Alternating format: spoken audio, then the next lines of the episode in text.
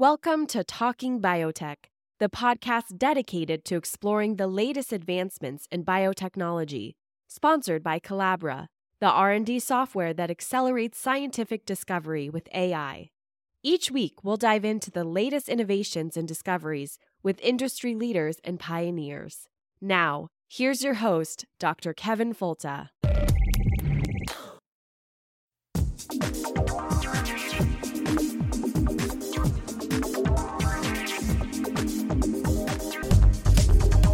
Welcome to the Talking Biotech Podcast. It's the weekly podcast about agriculture and medicine with an emphasis on biotechnology and the good things we can do for people and the planet. My name's Kevin Folta. I'm a professor, I'm a podcast host, and really concerned about our understanding of biotechnology as it can solve problems in everyday life. And here's a problem that you don't want to have alpha gal sensitivity. Now, what does that mean? Some of you have heard about this on NPR, maybe other sources, but it's a very unusual reaction that occurs to eating meat. And we'll talk about why it happens. Next week, we'll talk about a biotechnology solution. But it's such an interesting problem that I really wanted to talk to an expert first, just to frame what it is that the biotechnology is trying to solve. So today we're going to talk with Dr. Jeffrey Wilson. He's an assistant professor in the Department of Medicine allergy, asthma, and immunology at UVA Health in Charlottesville, Virginia. So, welcome to the podcast, Dr. Wilson. Thank you, Dr. Folta. It's good to be here. Thank you for having me. oh, yeah. Well, this is really great. I, I've heard about this before. And when we saw the innovations coming out in biotechnology around pigs, I started to rekindle a little interest in alpha gal syndrome. So the big question is right off the top, what is alpha gal syndrome? Yeah, that that is the question, and I could spend 20 or 30 minutes just going at that, but to try to start with a nutshell.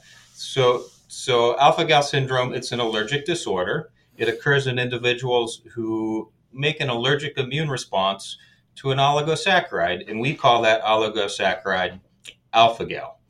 Um, and so it's short for galactose alpha 1 3 galactose. It is important to realize that there are other shorthand alpha gals out there in the biomedical community. So, but when we say alpha gal, it's gal galactose alpha 1 3 galactose. And it's it's interesting because it's only really been described the, the alpha gal syndrome for a little over 10 years. And it was really first described as a, a, small cluster of cases in the southeastern US.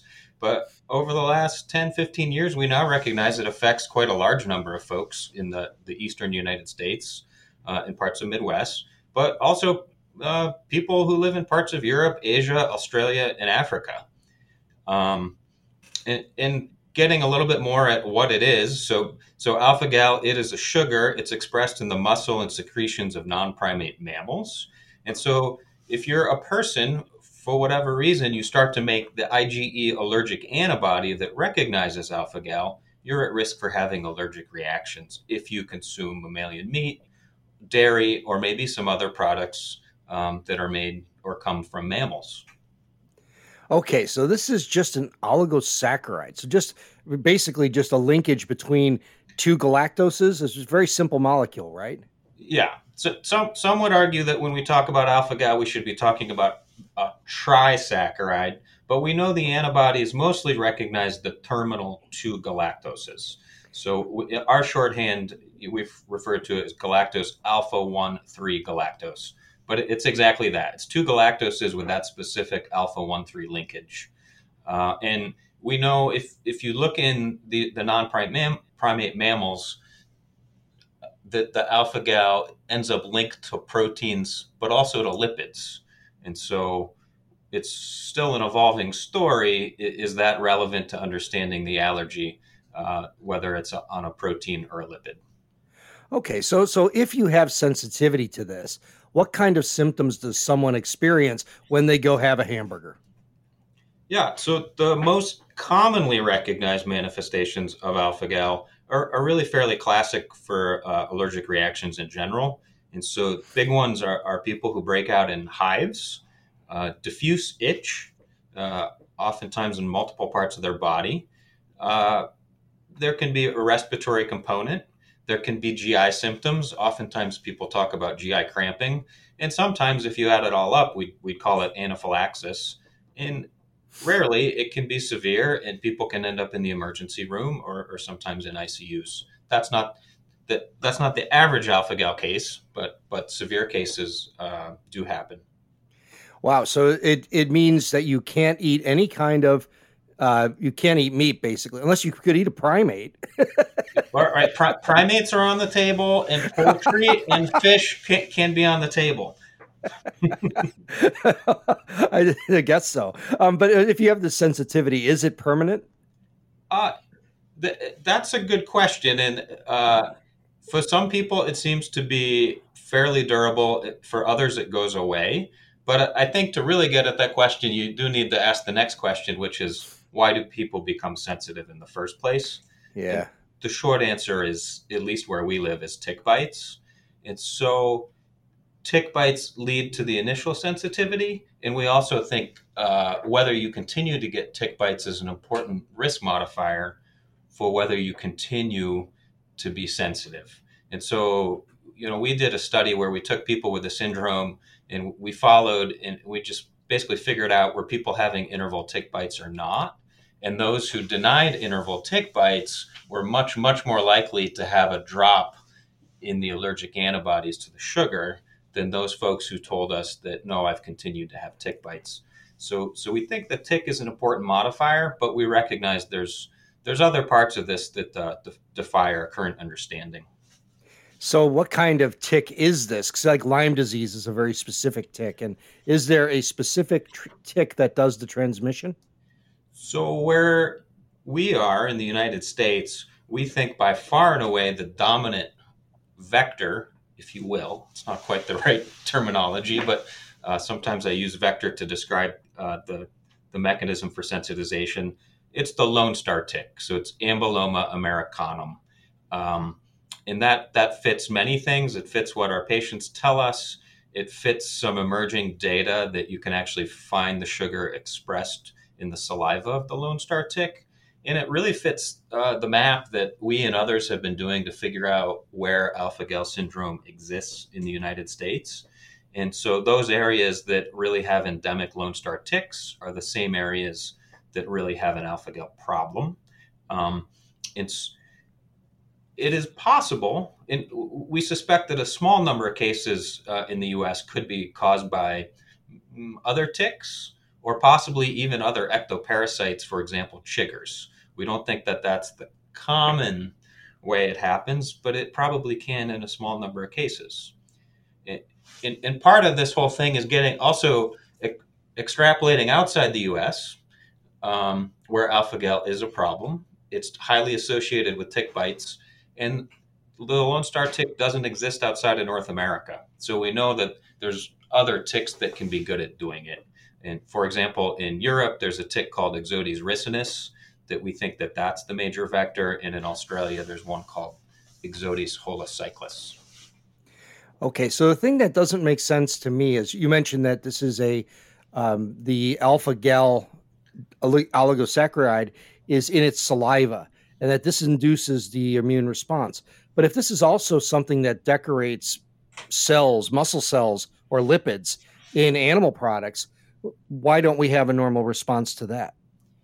Yeah, so so it, it gets to what I think is a really cool part of the alpha gal story, which is, you know, the majority of us can eat mammalian product, can eat beef and pork and dairy and not have any problems, and so we tolerate it, and so we don't have allergic immunity. And by allergic immunity, it, it mostly means we're not making that IgE allergic antibody that recognizes the sugar part of the the really interesting part of the story though is we we actually all of us make antibodies that recognize alpha gal. It's just not the allergic flavor of antibody. So it's IgG, it's IgM, it's IgA. And those antibodies, you know, some could argue that they're what we call natural antibodies. They they may actually have some anti-inflammatory activity. Uh, so the long story short is that most of us, basically everybody makes antibodies that recognize alpha gal and we can exist in a state of tolerance, and we can consume uh, beef and pork and do fine. It's the subset of people who get exposed to ticks where you get an immune switch. And so you drive this essentially a pro inflammatory allergic immune response where you elicit the IgE allergic antibody. And then it's these people where you get the problem.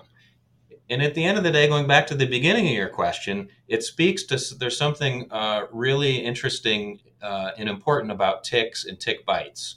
It probably a little bit of it may have to do with uh, uh the fact that ticks come through the skin, and the skin seems to be a good place to elicit allergic immunity.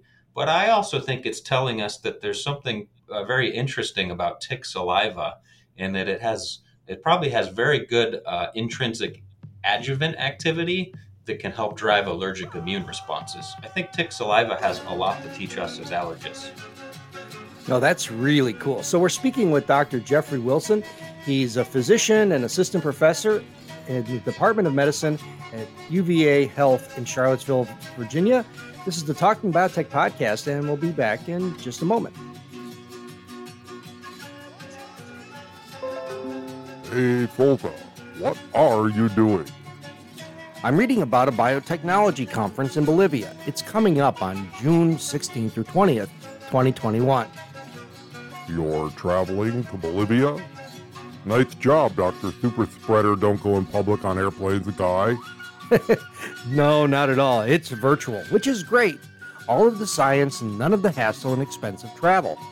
Plus, no more conference swag bags and tumblers to end up in the landfill. It's an information exchange without the carbon and plastic crap footprint. But your Spanish is awful. How can this possibly be productive? I've been to several scientific conferences in Spanish speaking countries, and it's a great way for me to practice my Spanish, especially since Sabado Gigante went off the air. It's amazing how well you can understand because the context is science, and a huge number of people speak Spanish anyway, so it's a great way for us to practice ways to communicate with a substantial number of people in the world. Plus, Bolivia is a cradle where many of our best fruits and vegetables come from tomatoes, potatoes, lots of others. I don't know much about Bolivia, only that when I was a kid, my mom smacked me when I said Lake Titicaca. That's the problem. Bolivia, Peru, Colombia, and other South American nations have amazing biological diversity, spectacular agriculture, and emerging biotechnological industries. They're working hard to make farming more sustainable and develop the most recent technologies. There's a lot of great science coming out of South America and Bolivia. So, where can I learn more? Just visit biotecnologiabolivia.com for more information. The conference will cover everything from environment to medicine to nutrition to nanotechnology. Or follow on Facebook at Congreso Bolivia Innova. This is an unpaid advertisement as a favor for the conference. Looking forward to seeing you there.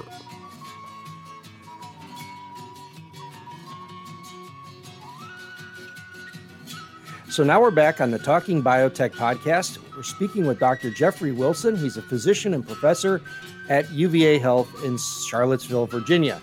And we're talking about alpha gal syndrome and alpha gal, this unusual allergy that's transmitted by ticks. Now, you mentioned that uh, when you have alpha gal syndrome, you become sensitive to meat products from pork and beef. But you mentioned that you could eat chicken or, or fish. Is that correct, or, or or are they do they still also have some level of the oligosaccharide? Saccharide?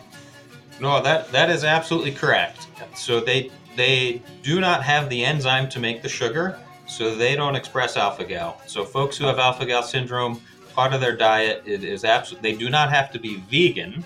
Uh, oftentimes they they have to be mammal free, but poultry and fish they're on the table. Okay, I could do that. I guess I guess the other um, the other thought is that there are um, other potential implications of being alpha gal sensitive because there are other places where animal products are used in human health, like heart valves and things like that, like pig valves. And and is that a problem there? Yeah, it's it, we think it's a, a really um, it's an evolving story. So meat allergy is the the most commonly recognized issue with alpha gal syndrome, but there's actually a lot of other things to consider. Uh, there are a host of products that are used medically that are derived from mammals in, in some fashion or another. Uh, as you point out, the, the porcine valves that are used in some heart surgeries. Uh, but there's there's other things. So uh, vascular surgeons use bovine patches in some of their vascular repairs.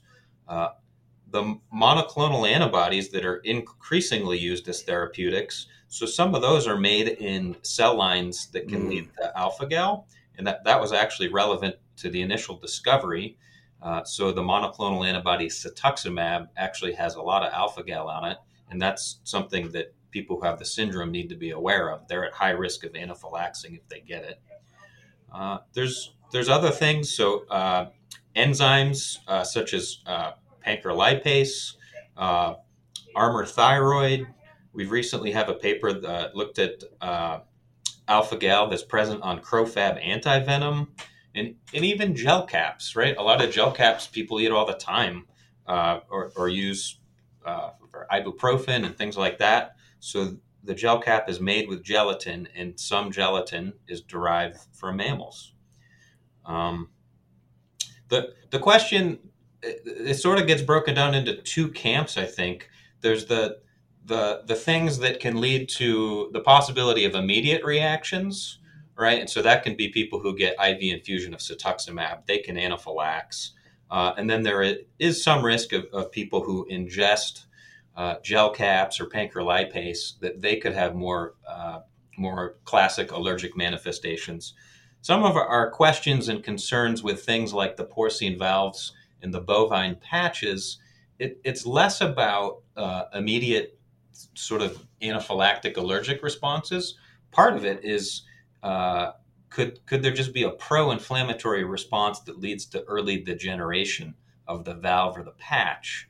And, and clearly that becomes interesting because you don't want to put a valve or a patch into a person who would be at risk for early degeneration because that that calls for more surgeries and things can get complex. So that's been one of the interests in the field is to figure out uh, is there really early degeneration or not. I would say the data has been mixed, but I, I think it's something that uh, should be explored more. You know, one question that I didn't ask you that probably is extremely important to the listener is how common is this? yeah. So there has not been great epidemiology, but uh, from you know recent investigation, we're pretty sure that there's thousands, t- 10,000, 20,000. We, we're not sure how many thousands of cases in the U.S. of bona fide alpha gal syndrome, people who have uh, uh, delayed allergic reactions to red meat, which I should say, I don't think I mentioned before. Alpha gal is a little unusual in that uh, the symptoms are usually delayed before the onset, which separates it from a lot of other food allergies. So it's not terribly common, but it's not uncommon. We've also been interested to look at the, the prevalence of people uh, doing population based studies, just surveying uh, who has the allergic antibody in their blood. And so there will be some people who actually have some evidence of the allergic antibody, but don't necessarily manifest uh, overt symptoms. But for that number, we see upwards of 20% of the population uh, in parts of the Southeast, including where we are in Virginia, North Carolina, Tennessee, places like that. So maybe up to one in five have some risk. Not saying that one in five have overt alpha gal syndrome, um, but but some risk for it. And, and the other interesting epidemiological question is that this is a rather recent phenomenon, as you've mentioned, or at least was recently recognized. And why do you think that this is something that we didn't have in the 50s, 60s, 70s, or 90s for that matter? Yeah, that, it's a great question. And I think, know, it's on one hand, it's possible that ticks are a bigger problem than they used to be.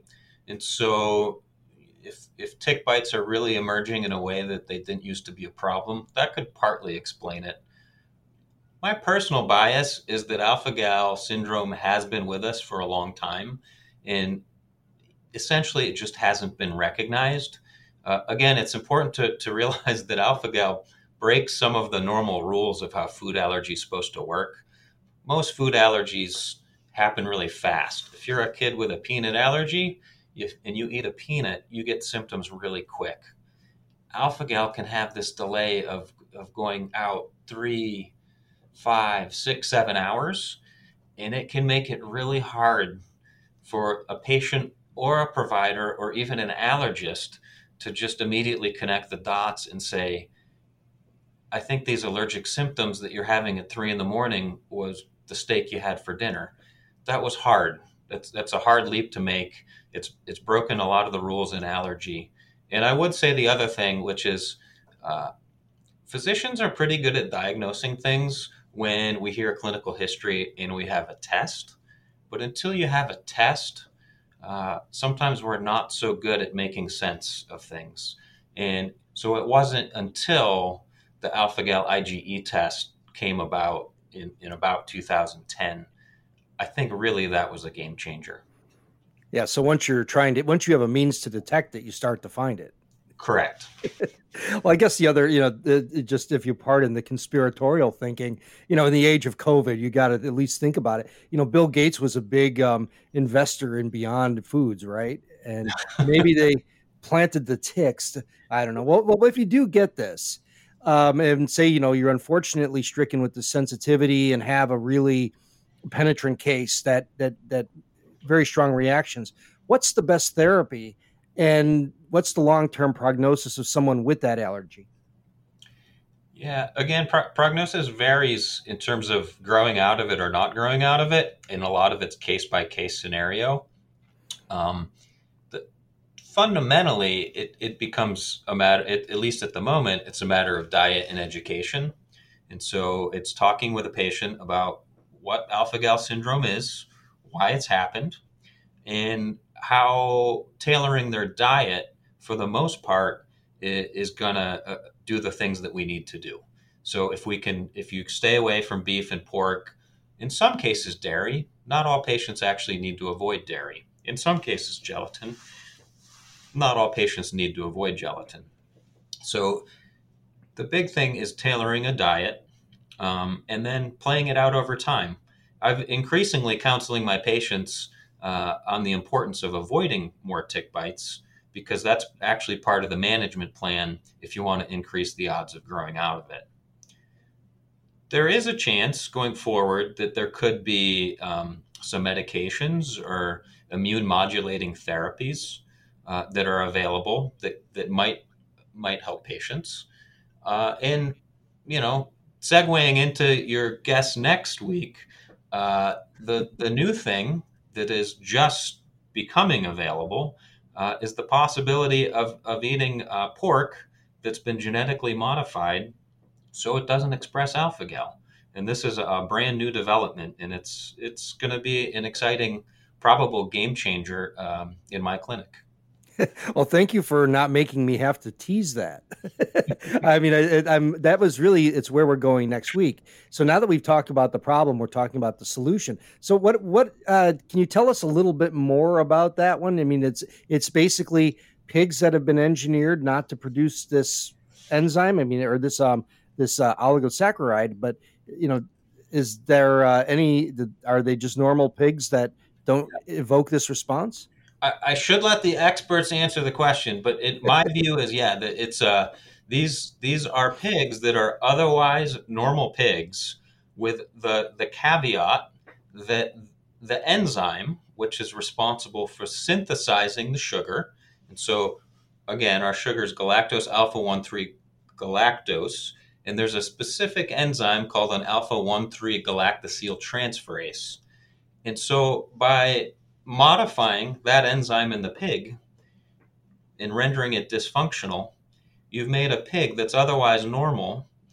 It just doesn't express the sugar. So in many ways, it, it from an alpha gal perspective, it's been humanized, um, and that is to say that that humans and higher primates, we actually also have the enzyme in our genome to encode the sugar. It's just via evolution, it's undergone a series of mutations and it's been rendered dysfunctional. So we're still mammals, we're connected to our mammalian lineage, we have the enzyme, it just doesn't work anymore. And by analogy, uh, that's what uh, that's what this group has been able to do with the pig. Is that uh, they specifically targeted the enzyme. No enzyme, no sugar.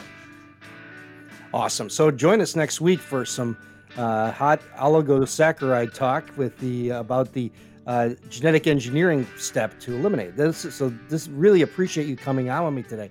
So Dr. Jeffrey Wilson, thank you so much for joining me and uh, talking and introducing this really interesting topic. Thank you, Dr. Folta. I appreciate you having me. And so we'll continue the story next week and talk about the specific genetic engineering solution that hopes to solve this problem for people who are unfortunately stricken with the sensitivity, especially because it's a rather rare thing. There's unlikely to be major investment in therapeutics or study around it. So eliminating the sensitivity from the standpoint of the pig simply with a genetic engineering step could have profound impacts not only in meat consumption but also in using xenographic transplants, because pigs can, can be used for heart valves and other parts. So we'll talk about that next week on the Talking Biotech podcast. Thank you very, very much for listening, and we'll talk to you again next week. The Talking Biotech podcast reflects the personal views of Dr. Kevin Folta and its guests. These are not the views of the University of Florida, its faculty, staff, or students. But after all, it is science, so they probably are. But it has to be clear that there is no university affiliation with this podcast, which is a damn shame, but I guess that's how it goes. So feel free to share this science communication effort, recommend guests, and support us with a few shekels over on Patreon. We invest all funds back into promotion of the podcast to widen the audience enhance production, and expand science communication efforts in many ways. Thank you for listening to the Talking Biotech podcast. I moved to a different place here in Florida, and my uh, wife shows up with a Lone Star tick on her. so I gave her a ham sandwich the next day. She did fine.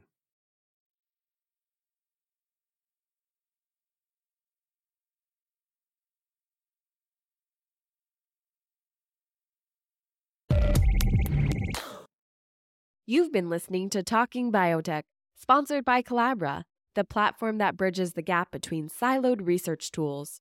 With Colabra's electronic lab notebook, scientists can work together in real time, sharing data and insights with ease.